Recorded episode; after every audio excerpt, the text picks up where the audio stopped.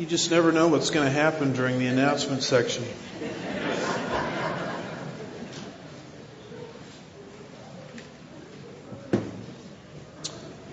Let's uh, take our Bibles this morning and open them to the 24th chapter of the book of Genesis.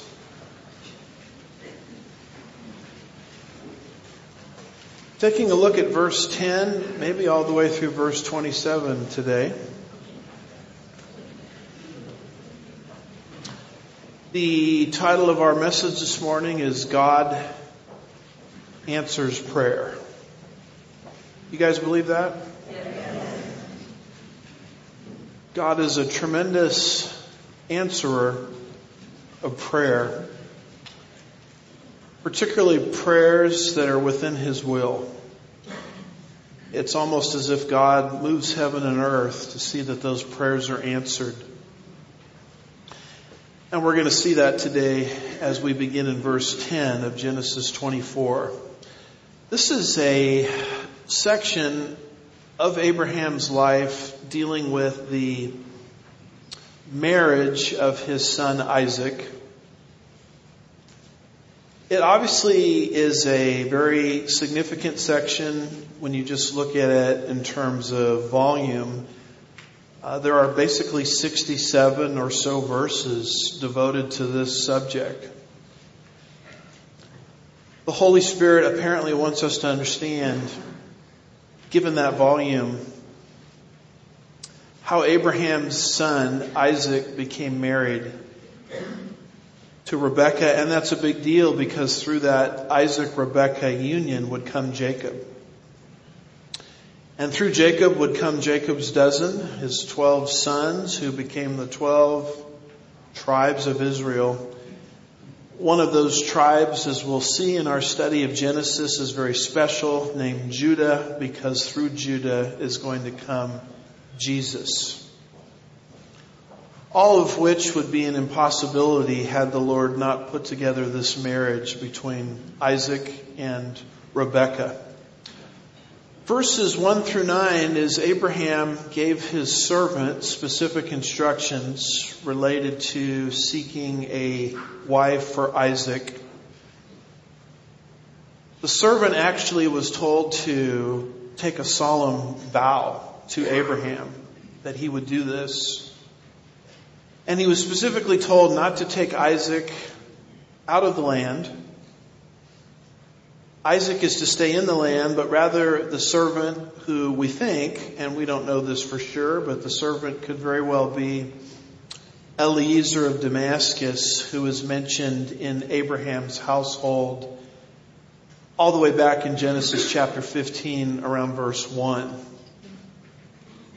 So this man, the servant Eliezer Damascus, if he is indeed the servant, is given instructions to obtain a wife for Isaac. He is not by solemn vow to take Isaac out of the promised land, but he is to go to his kindred, Abraham's kin, kindred outside the land of Israel, in the land of Haran, to obtain a wife for Isaac. Isaac is not to marry a Canaanite, in other words.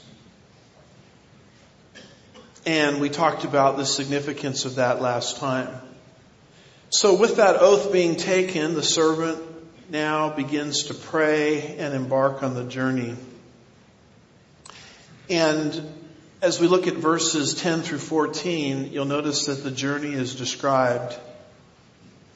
Verse 10, it says, Then the servant took ten camels from the camels of his master, and he set out with a variety of good things with his master in his hand. He arose and went to Mesopotamia to the city of Nahor. One of the things that's interesting to note here is that when the servant goes on this God ordained mission, he was well provided for. He took ten camels, and many other good things of his master Abraham's household and went on this quest, so to speak.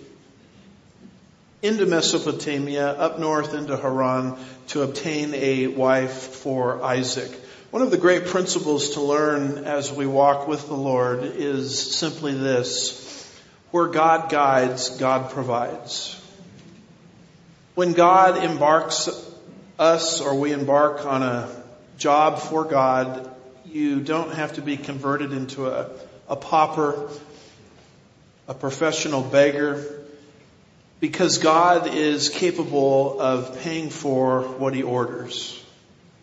God is not like one of these people that orders an expensive meal at a restaurant and then says, oh my goodness, I left my wallet at home. How am I going to pay? I guess I need to wash dishes. So many ministries, they give you the impression that God is broke. And there's this continual pressure for finances, continual pressure for money. And when I see that happening, I wonder, has that ministry gotten outside the leading of God? Because when you walk in the leading of God, what you'll discover is that God provides every step of the way.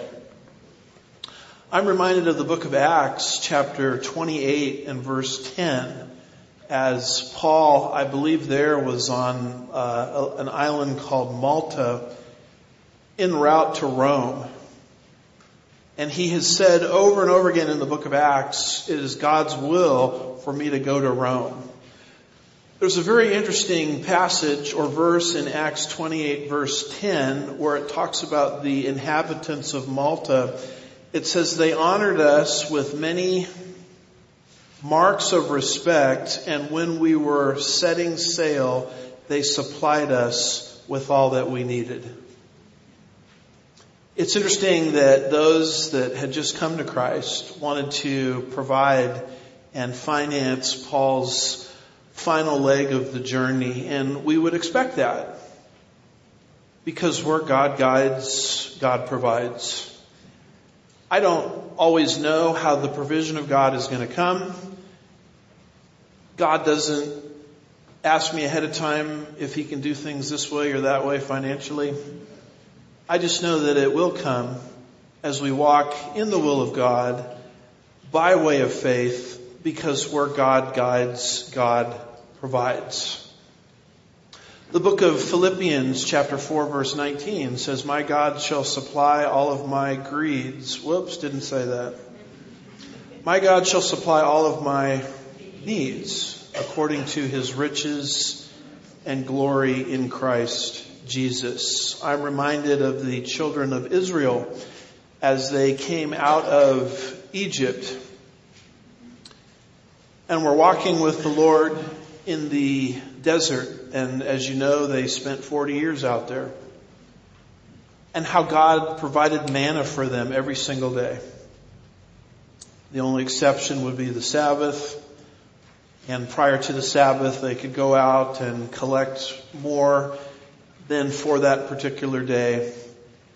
And how that manna was there for 40 years, like clockwork until the moment that they entered the promised land under Joshua and the land which flowed with milk and honey was capable of sustaining its inhabitants and it's that point that the manna stopped. The manna kept coming daily.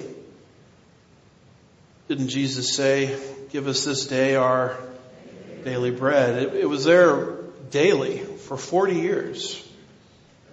And you're not dealing with uh, people there in the wilderness that were exactly happy campers. Let's put it that way. I mean, they're complaining every chance they got, and yet God had a path for them. He provided for them for 40 years, and the manna was there like clockwork on a daily basis until the moment they set foot in the promised land. Where God guides, God provides. God has embarked or sent this servant rather to embark on retrieving this wife for Isaac and the, there you see it there at the beginning of verse 10, the provision of God.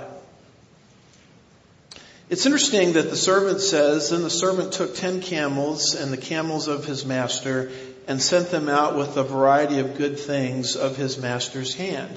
The servant here, Eliezer, arguably Eliezer of Damascus, is a tremendous example of stewardship as we're going to see. He does not see himself as the owner, but the manager of God's, Abraham's blessings. His whole focus is on executing the will of Abraham. He's not there for self-centered purposes. He's there for his master. I think that's a wonderful picture as we'll see it unfold in these verses of our lives in Christ. We're not here for ourselves. We're not here to promote our own ideas, our own agenda.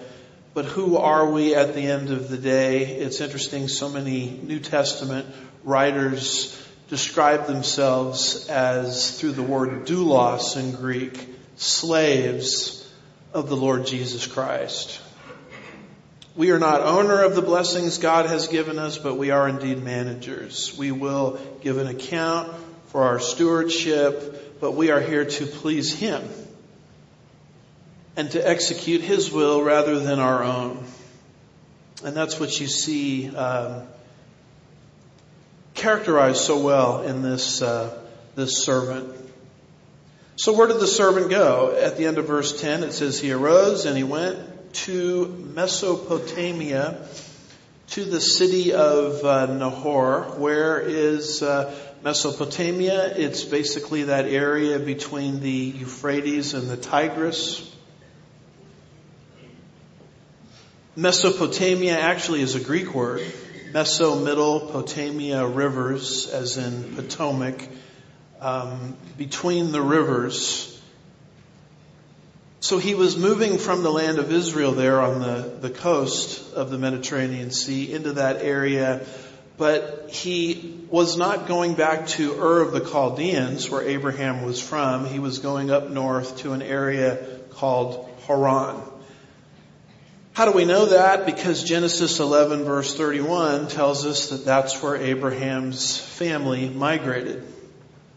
Genesis 11:31 says Terah, that's Abraham's father, took Abraham his son, uh, took Abraham his son and Lot the son of Haran, his grandson, and Sarai his daughter-in-law, his son, Abram's wife, and they went together from Ur, that's the area circled there in the east,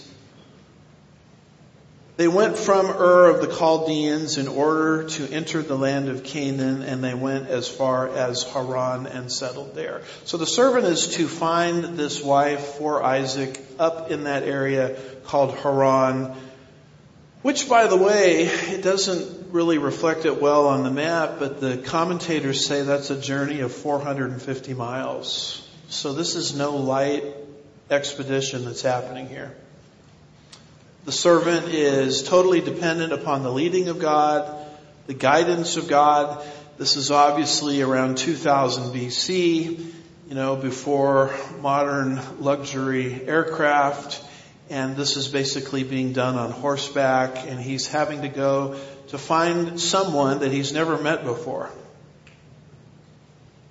and bring her back into the land of Canaan, later to become the land of Israel, to marry Abraham's son, Isaac. I mean, this is no easy task. So this servant, as we're going to see, is in deep prayer. The greater the task, the greater the prayer that's needed. Amen? You might be involved in some great task yourself of some kind. And you don't know how it's going to be executed. You don't know how it's going to be pulled off. You don't know how all of the pieces are going to come together. And I would just encourage you to pray and entrust your circumstances to God. Because when you think about it, you don't really need to understand how everything's going to come together. What you have to understand is that God is in charge of the project. And He will lead and He will guide. He is not asking us to understand everything on the front end.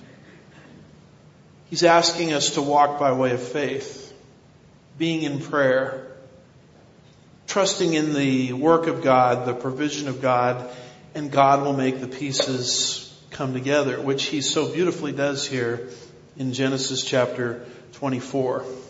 The servant arrives in Haran. You see that there in verse 11 of Genesis 24. It says he made camels kneel down outside the city by the well of water at evening time. The time when women, and that is an issue um, because Isaac's wife is going to be a woman. Is it okay if I say that this day and age? Amen. The time when women go out to draw water.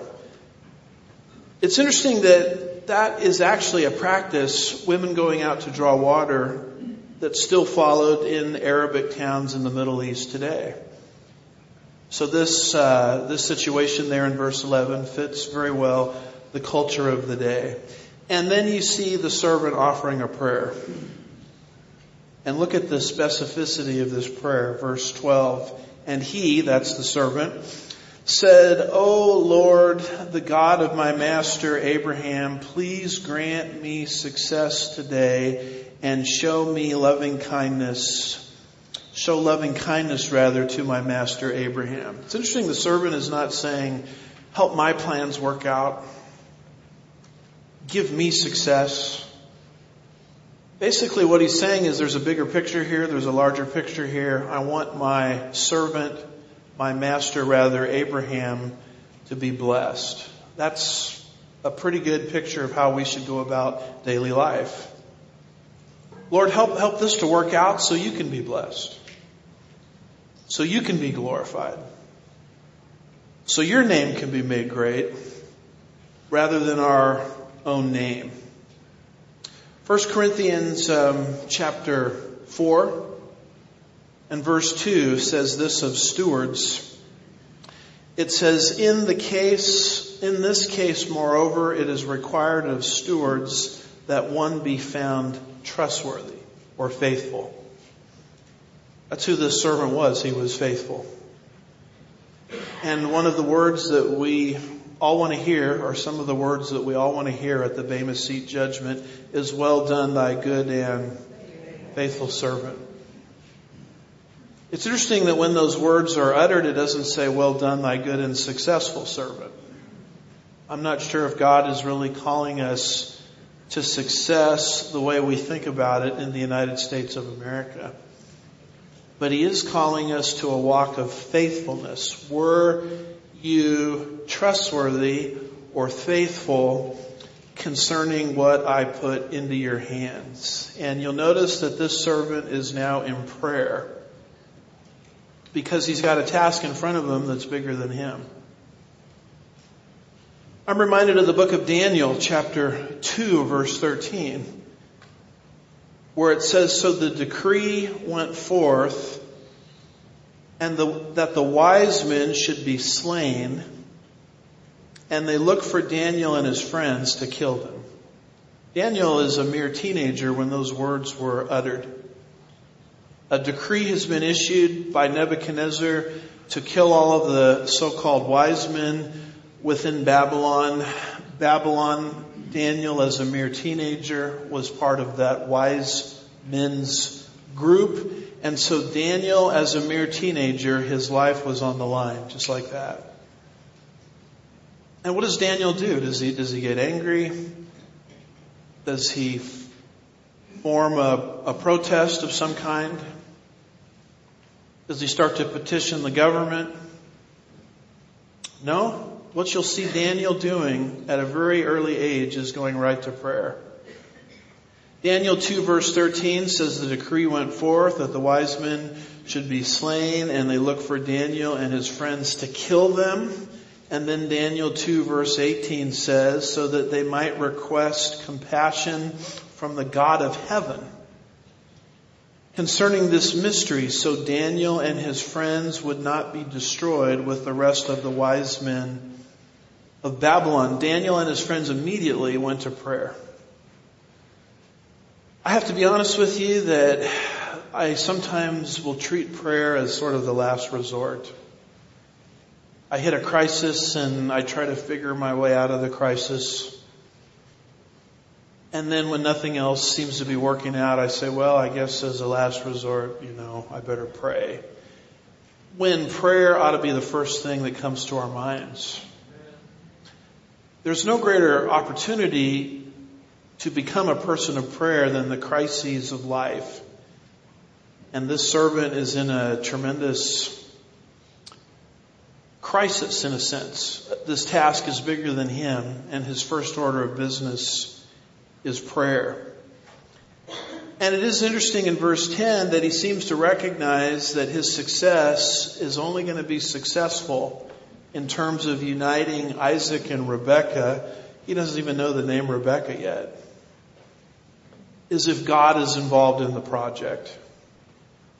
You know, God, I have no chance of success whatsoever unless you make it successful.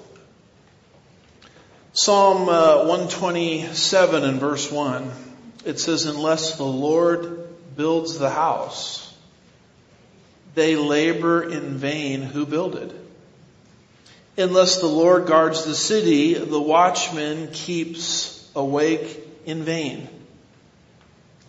The Bible says it doesn't do you any good to build a wall around your city or to watch over it unless the Lord is the builder and watcher of that city. I mean, we can, we can have all of our plans and our goals and our aspirations and our ambitions, but at the end of the day, we have to be honest with ourselves. These things are not going to come into existence unless the Lord puts His hand of grace upon it. So with that attitude of prayer, the servant then offers a prayer request to God. And that's described in verses 13 and 14. Behold, I am standing by the spring, and the daughters of the men of the city are coming out to draw water. All of these women are coming out to draw water. How do I know which of these women in Haran is the wife for Rebecca? So the circumstances for the prayer are given in verse 13. So notice also, verse 14, the specifics of the prayer request by the servant. Now may it be that the girl whom I say, please let down your jar so that I may drink, and who answers, drink, and I will water your camels also. May she be the one to whom you have appointed for your servant Isaac. And by this I will know that you have shown loving kindness to my master. Notice again the servant's priority, not to his plans, but ultimately to the benefit of his master, Abraham. Notice how specific this prayer request is.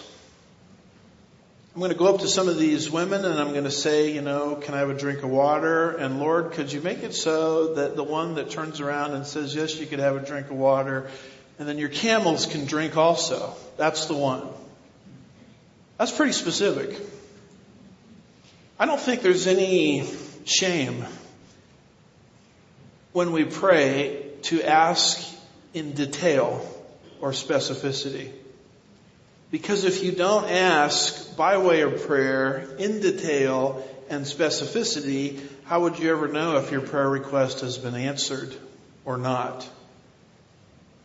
Also, you'll notice verse 14, the character of the woman that is to be Isaac's wife. She's obviously a person of industriousness. She's obviously a person of self-sacrifice.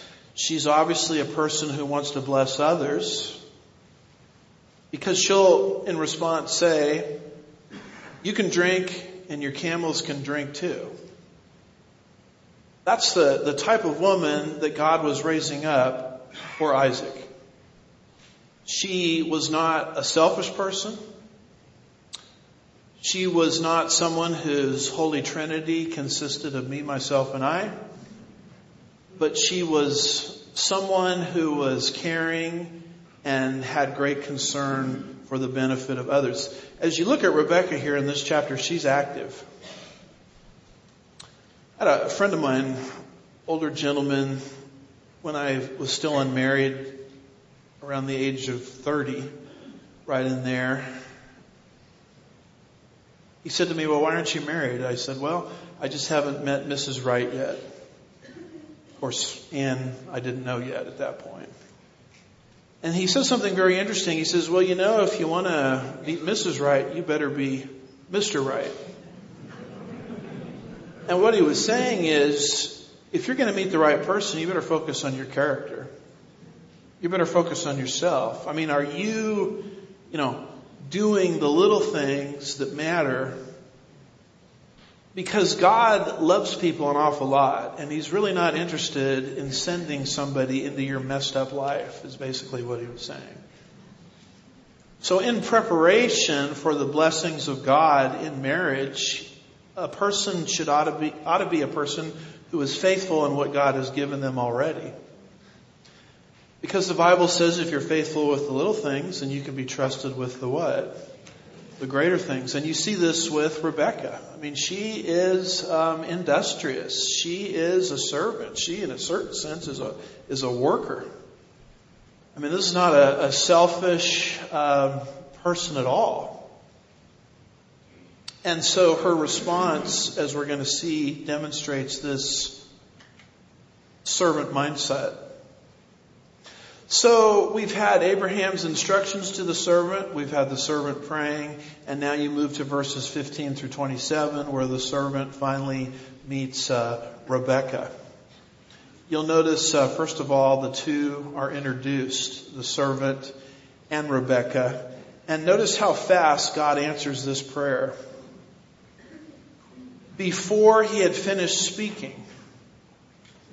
In other words, before he even finished his prayer request to God, God was answering. Before, behold, before he had finished speaking, Rebekah, who was born to Bethuel, the son of Milcah, the wife of Abraham's brother Nahor, came out with her jar on her shoulder.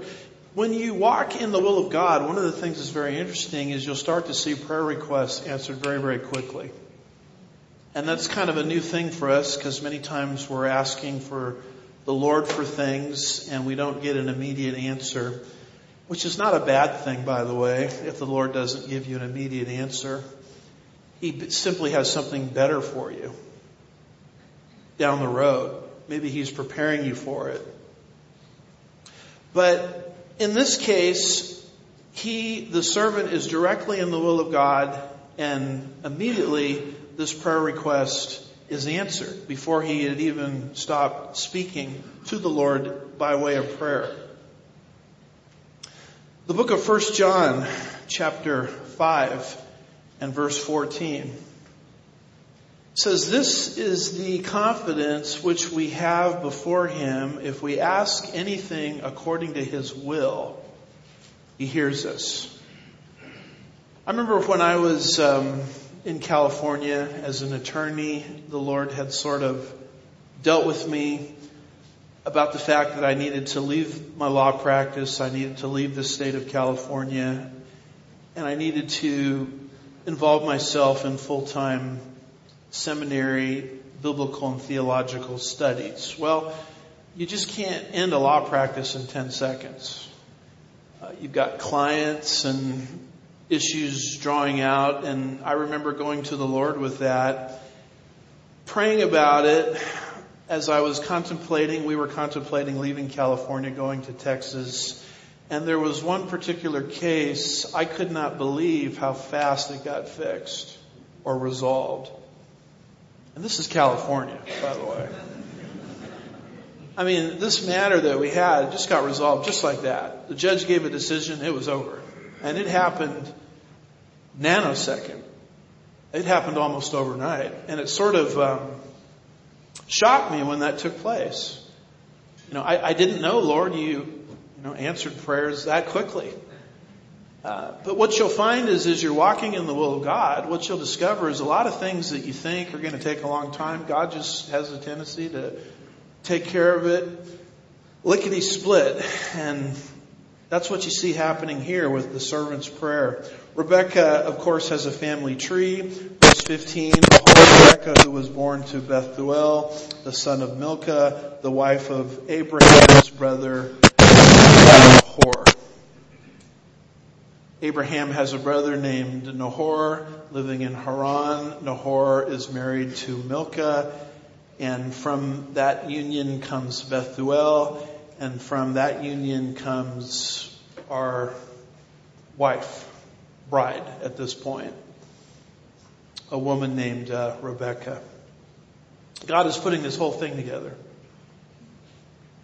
before these participants even knew each other, even knew each other's names. End of uh, verse 15, it says she came out with her jar on her shoulder. So she arrives. Verse 16. Look at this. The girl was very beautiful. That kind of reminds me of Sarah, doesn't it? That we studied back in Genesis 12.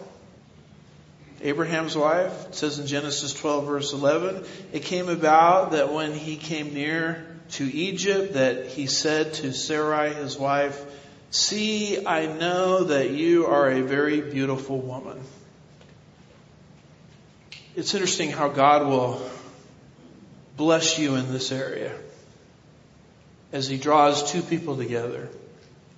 Physical beauty and then that internal beauty of character. Rebecca, as I'm reading this, apparently had both. You continue on with verse 16 and it says the girl was very beautiful. Look at this, a virgin. And no man had had relations uh, with her. Her arrival is described at the end of verse 16. She went down to the spring and filled her jar and came up.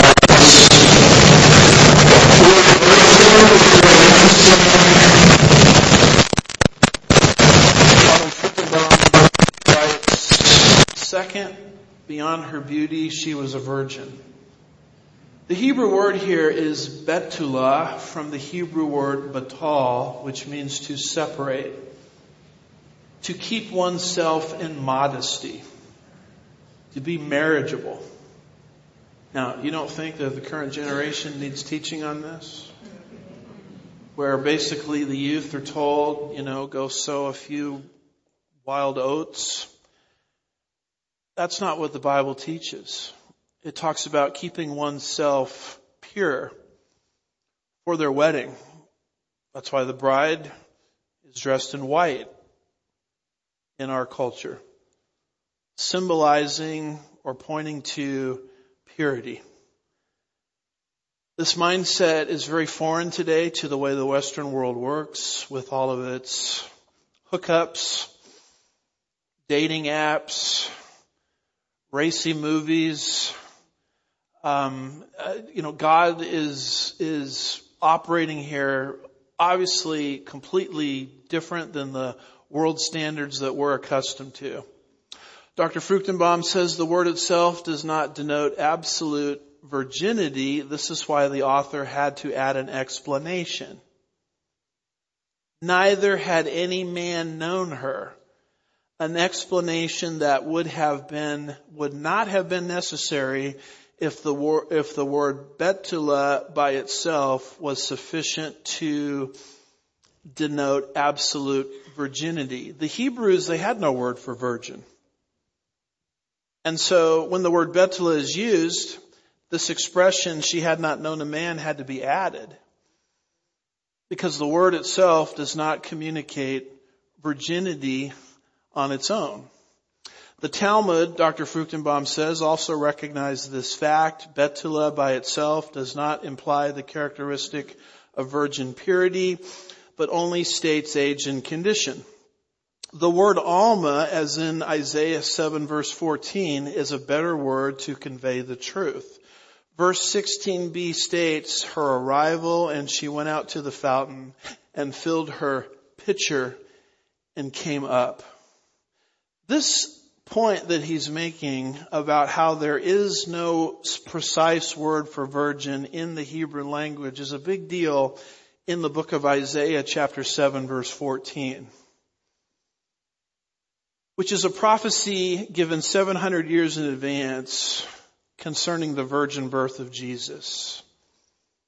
It says in Isaiah 7 verse 14, therefore the Lord himself will give you a sign. Behold, a virgin will be with a child and bear a son, and you shall call his name Emmanuel.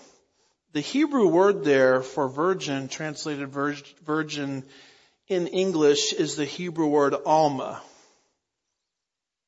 And we believe that this is a prophecy concerning the virgin birth of Christ. Now, unbelieving Jewish people don't believe that. In fact, I'll give you the name of someone that I heard on the radio arguing against this. I agree with his worldview. I agree with his politics. The gentleman's name is Dennis Prager. And I was listening to him one day because I enjoy listening to him, still do. But he was sort of on his radio show, you know, sort of down on Christians that treat Isaiah 7:14 as a prophecy of the virgin birth of Christ because it says Alma and not Betula. And his point was if Isaiah wanted to communicate the virgin birth of Christ, he would have used the different word Betula, which always, mean vir- always means virgin. And it's, it was kind of hard to hear that because here's a guy that's so smart and probably knows Hebrew much better than I do, but he was completely wrong in what he was saying. You can't just make this case that, oh, you know, it says Alma, and if that meant virgin, it would use Betula instead of Alma, because the Hebrews had no precise word for virgin. Here, Betula is used, but that obviously is not some kind of ironclad word for virgin every time it's used, or else the expression, she had not known a man, would be unnecessary. Actually, Betula is used of a widow. In Joel chapter 1 verse 8, mourn like a virgin, uh, Betula in sackcloth, grieving for the betrothed of her youth. So don't fall for this argument that it says Alma instead of Betula, because you'll hear that a lot. There is no ironclad word for virgin. And so the author, who is Isaiah, uses this word, Alma, which means a young maiden of marriageable age.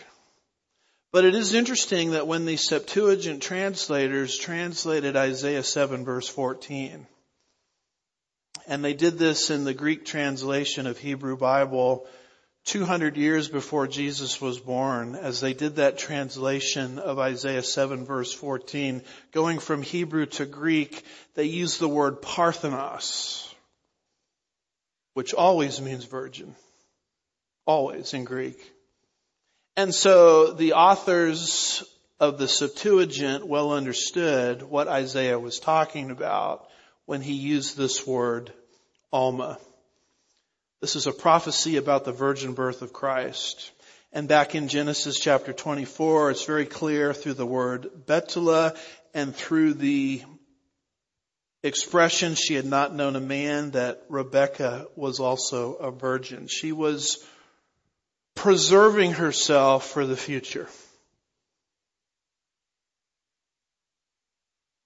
She arrives, verse 16. The servant now asks a question. Is this, he's wondering to himself, is this the one or not? Because I, I, gave God a few verses earlier a very specific prayer request. Let, let's take this out for a test drive and see if it works. Is what he's doing. And you look at verse 17 and it says, then the servant ran to meet her and said, please let me drink a little water from your jar. Now, she's supposed to say, have a drink and your camels can have a drink too. If she goes that extra step, she is the one. And what you see down there in verses 18 through 20 is Rebecca's response. And she passes the test with flying colors. Look at what she says there in verses 18 through 20. She said, drink my Lord. And she quickly lowered her jar to give her hand and gave him a drink. Verse 19, now when she had finished giving him a drink, she said, I will draw also for your camels until they have finished drinking. Ding, ding, ding, ding, ding, ding, ding. Verse 20, so she quickly emptied her jar uh, into the trough and ran back to the well to draw, and she drew for all his camels. One of the things, and we've pointed this out already, is her industrious character. Dr. Fruchtenbaum says in verse 20 is the fulfillment. And she hastened, and she hasted, meaning she was expeditious, emptied her pitcher into the uh, tr- trough, the first of many times she had to do so, and so she ran, she's running. She ran again under the well to draw. Dr. Fruchtenbaum, by way of commentary, says this required many repeated actions and drew for all his camels. In verses 16 through 20, Rebecca is viewed as being very active. The Hebrew text here has only one verb for speech, but Rebecca is the subject of 11 verbs of action. There's a woman to marry. I mean, she's a keeper. A, virginity. B, beauty. C, she's a servant. And rather than saying, Lord, bring a person like that into my life, you want to meet Mrs. Right, you gotta be Mr. Right.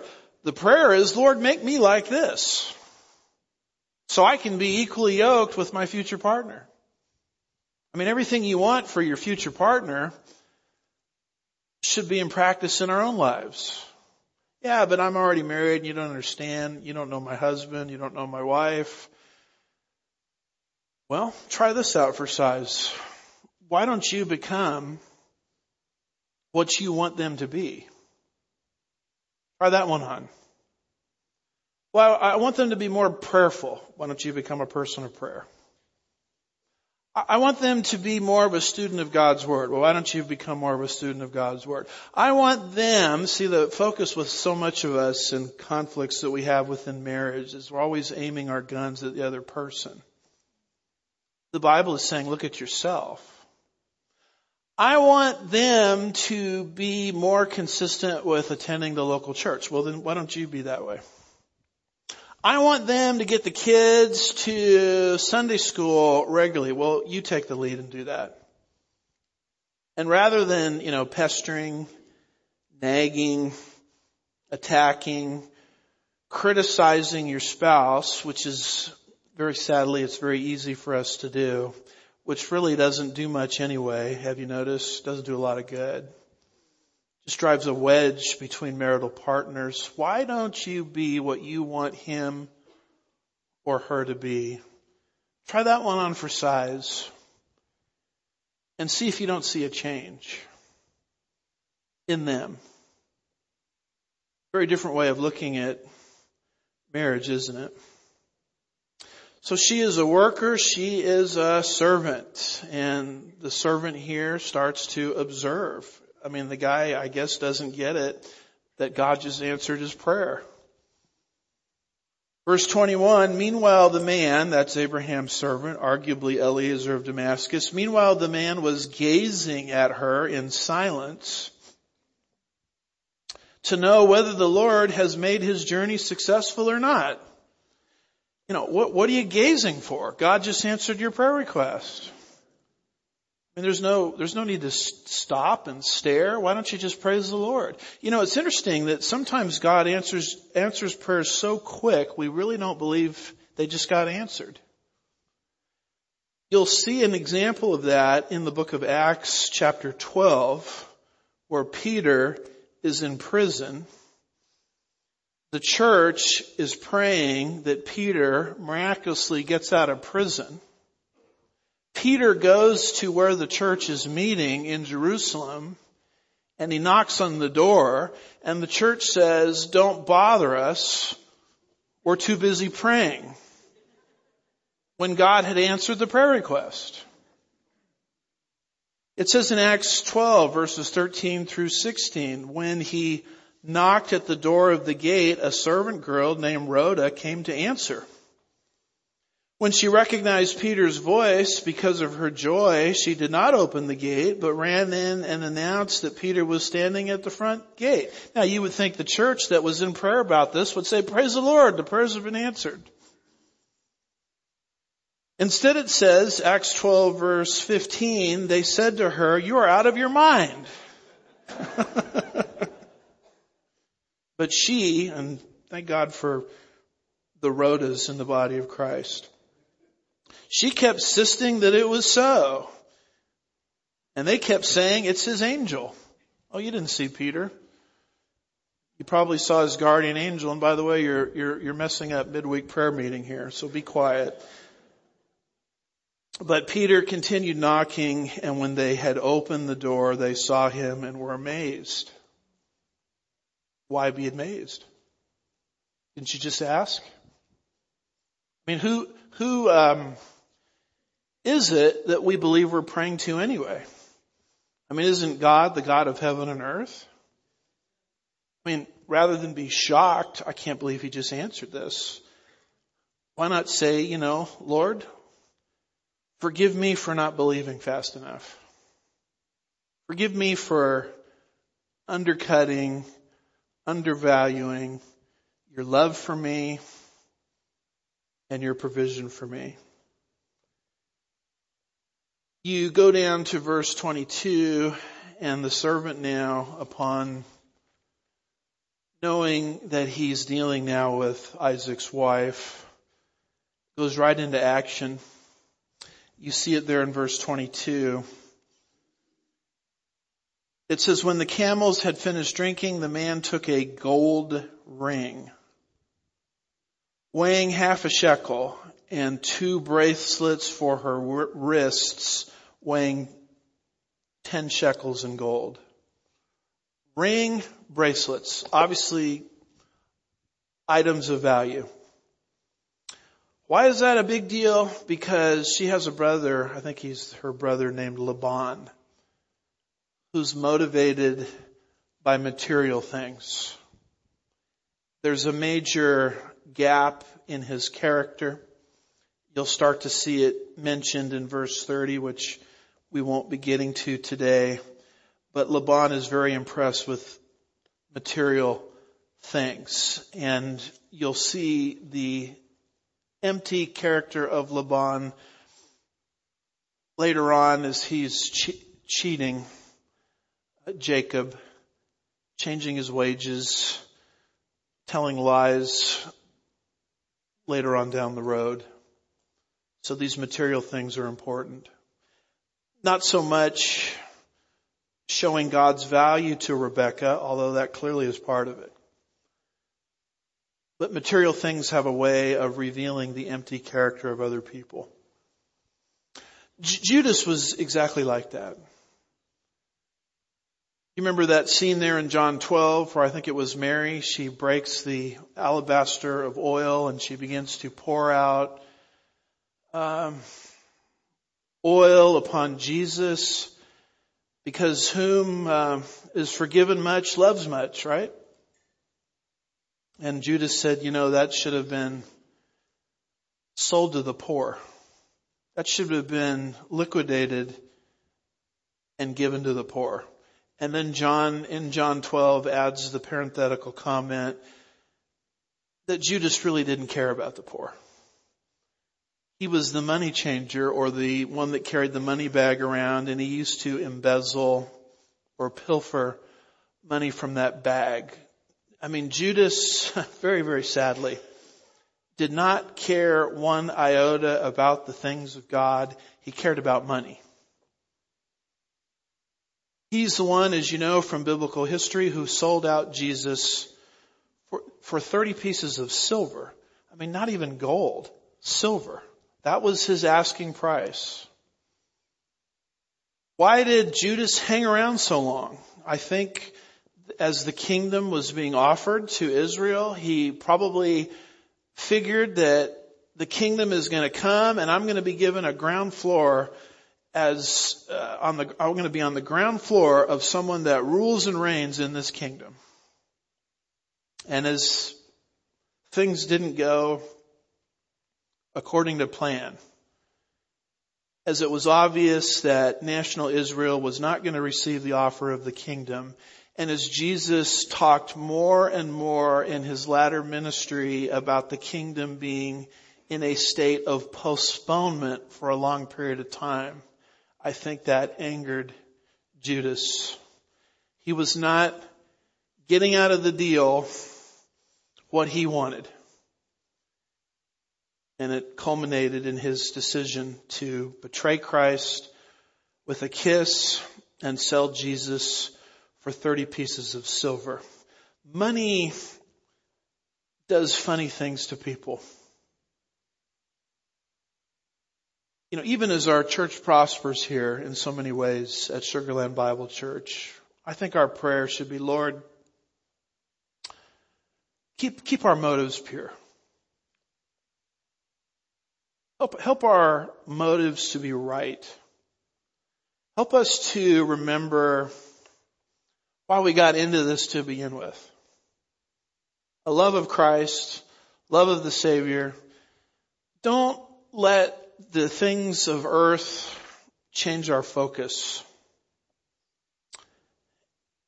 And yet Laban's focus, as you're going to see, was very, very materialistic. He really liked these, this ring and these bracelets because of their monetary value. More, more on that down, down the road. So the servant, verse 23, gives um, an inquiry. He asks a couple of questions. And said, whose daughter are you? That's question number one. Please tell me is there room for us to lodge in your father's house? Now, Rebecca answers question number one in verse uh, 24. She said to him, I am the daughter of Bethuel, the son of Milcah, whom she bore to Nahor. So she gives a little bit of her family tree. We've studied that family tree there at the end of Genesis chapter 22. Abraham has a brother named Nahor. Nahor is married to Milcah. Milcah and Nahor are going to have several children together. One of them is Bethuel, and through Bethuel is going to come Rebekah. This is the group that Abraham said to his servant, go to where my people are in Haran to gain a wife for my son Isaac. Then she answers the second question in verse 25 and said to him, we have plenty of both straw and feed and a room to lodge in. This is a, this is a servant. She not only gives the servant water, she waters the camels, and then do you have lodging for us? Yes, we do. This is someone that's not sitting around waiting for Mr. Right because obviously in her character she was already Mrs. Right. Her character is just outstanding. You go down to verses 26 and 27 and with these we'll, we'll stop where the servant now, after seeing all of this, responds in a way that that's that's the only appropriate way to respond depending on what God just did. I mean, what do we do when we are confronted with truth and we see the hand of God and it's so obvious that God's hand is in it? You know, what do we do? Well, there's two things we ought to do. Number one, we ought to worship. And number two, we ought to give thanksgiving. Worship described there in verse 26. Thanksgiving described there in verse 27. Look at verse 26. Then the man, that's the servant that made this 450 mile pilgrimage to an area that he didn't know much about, to meet someone whose name he didn't, didn't even know, totally dependent upon the providence of God, God has answered this man's prayer requests in a magnificent fashion. And then it says, then the man, that would be the servant, bowed low and worshiped the Lord. What is worship exactly? It is a response to truth. It is a response to a reality.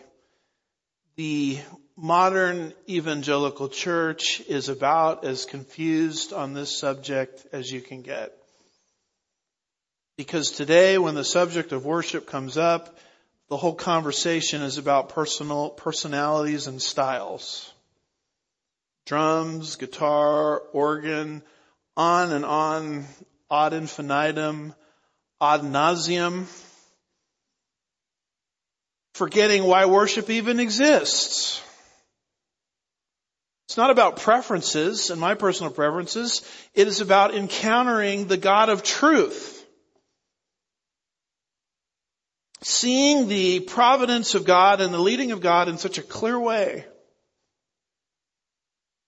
that the only thing you know how to do is to praise the Lord.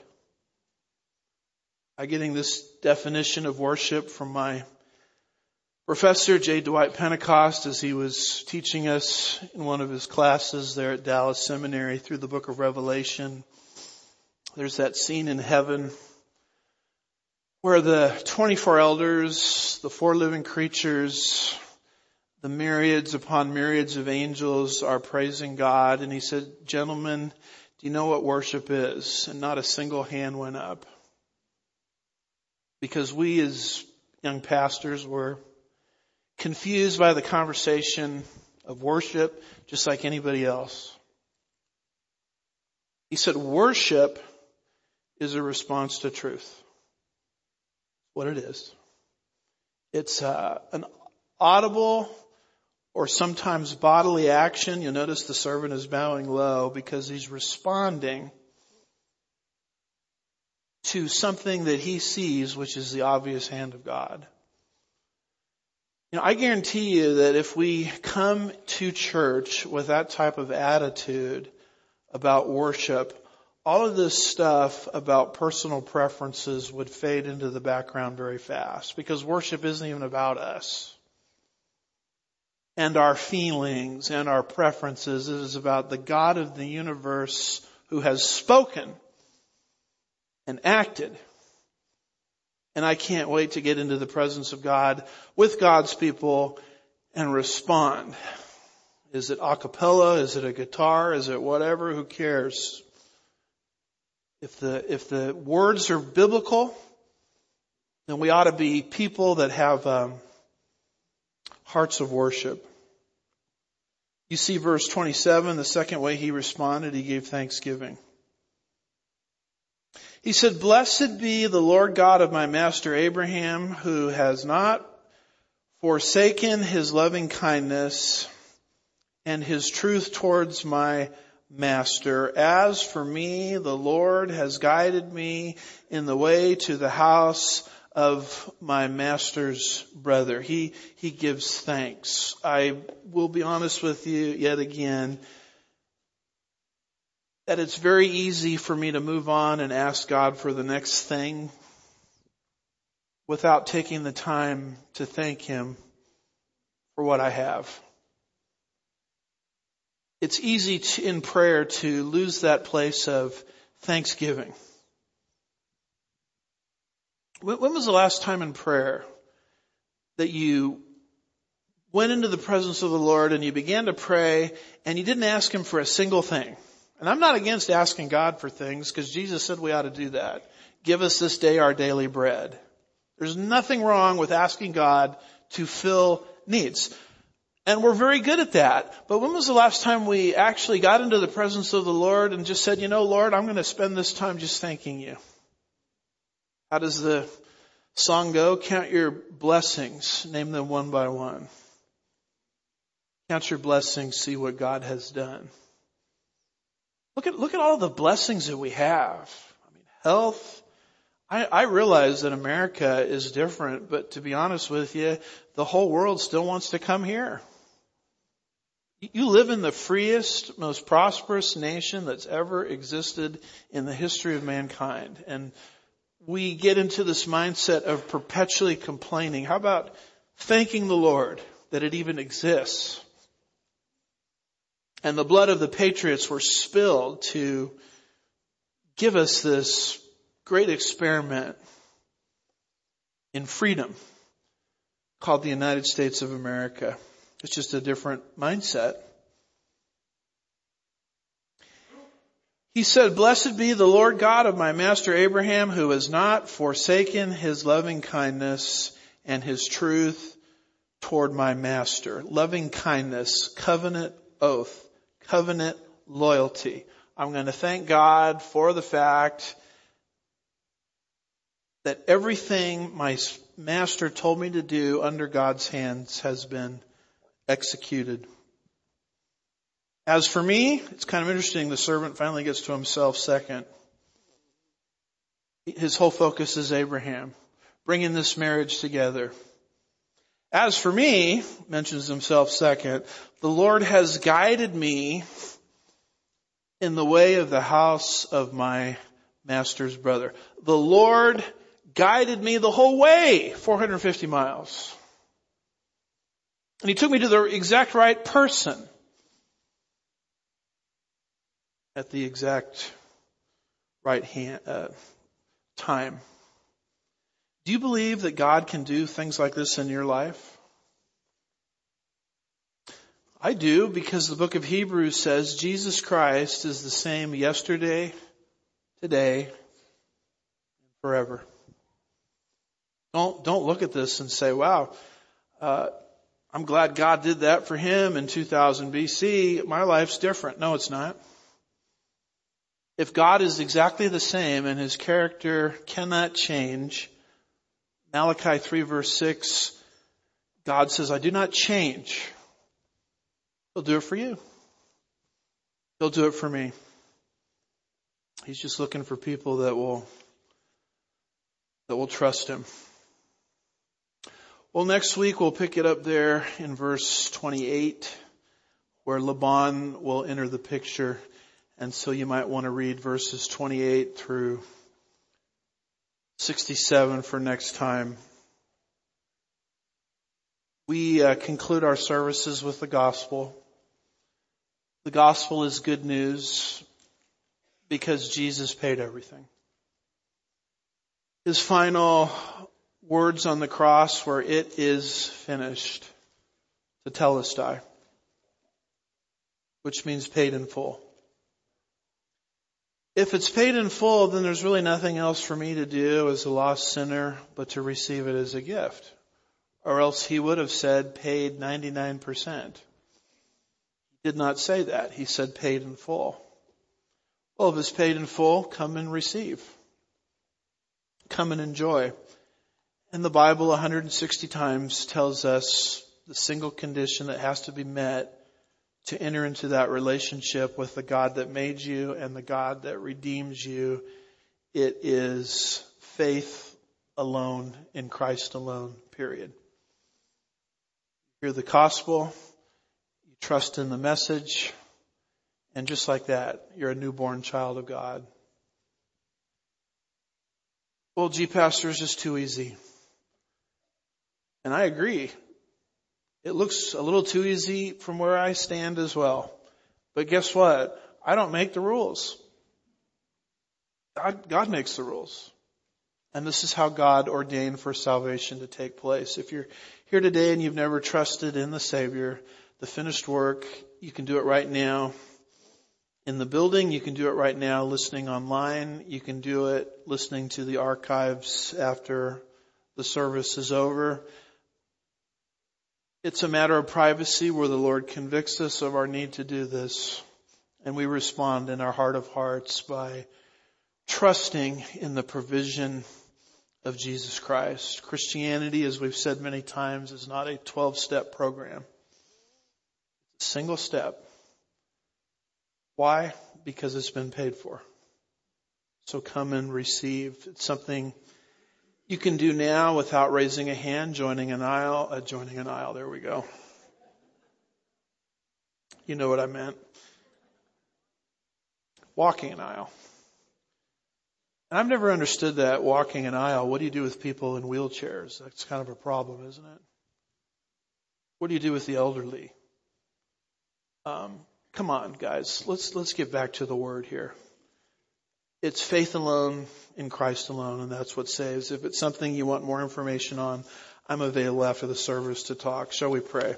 Lord, we're grateful for this uh, story that occurred 4,000 years ago, how you guided two people together under providence and miraculous provision. We ask and invite you to work that same way in our lives this week. We'll be careful to give you all the praise and the glory. We ask these things in Jesus' name. And God's people said.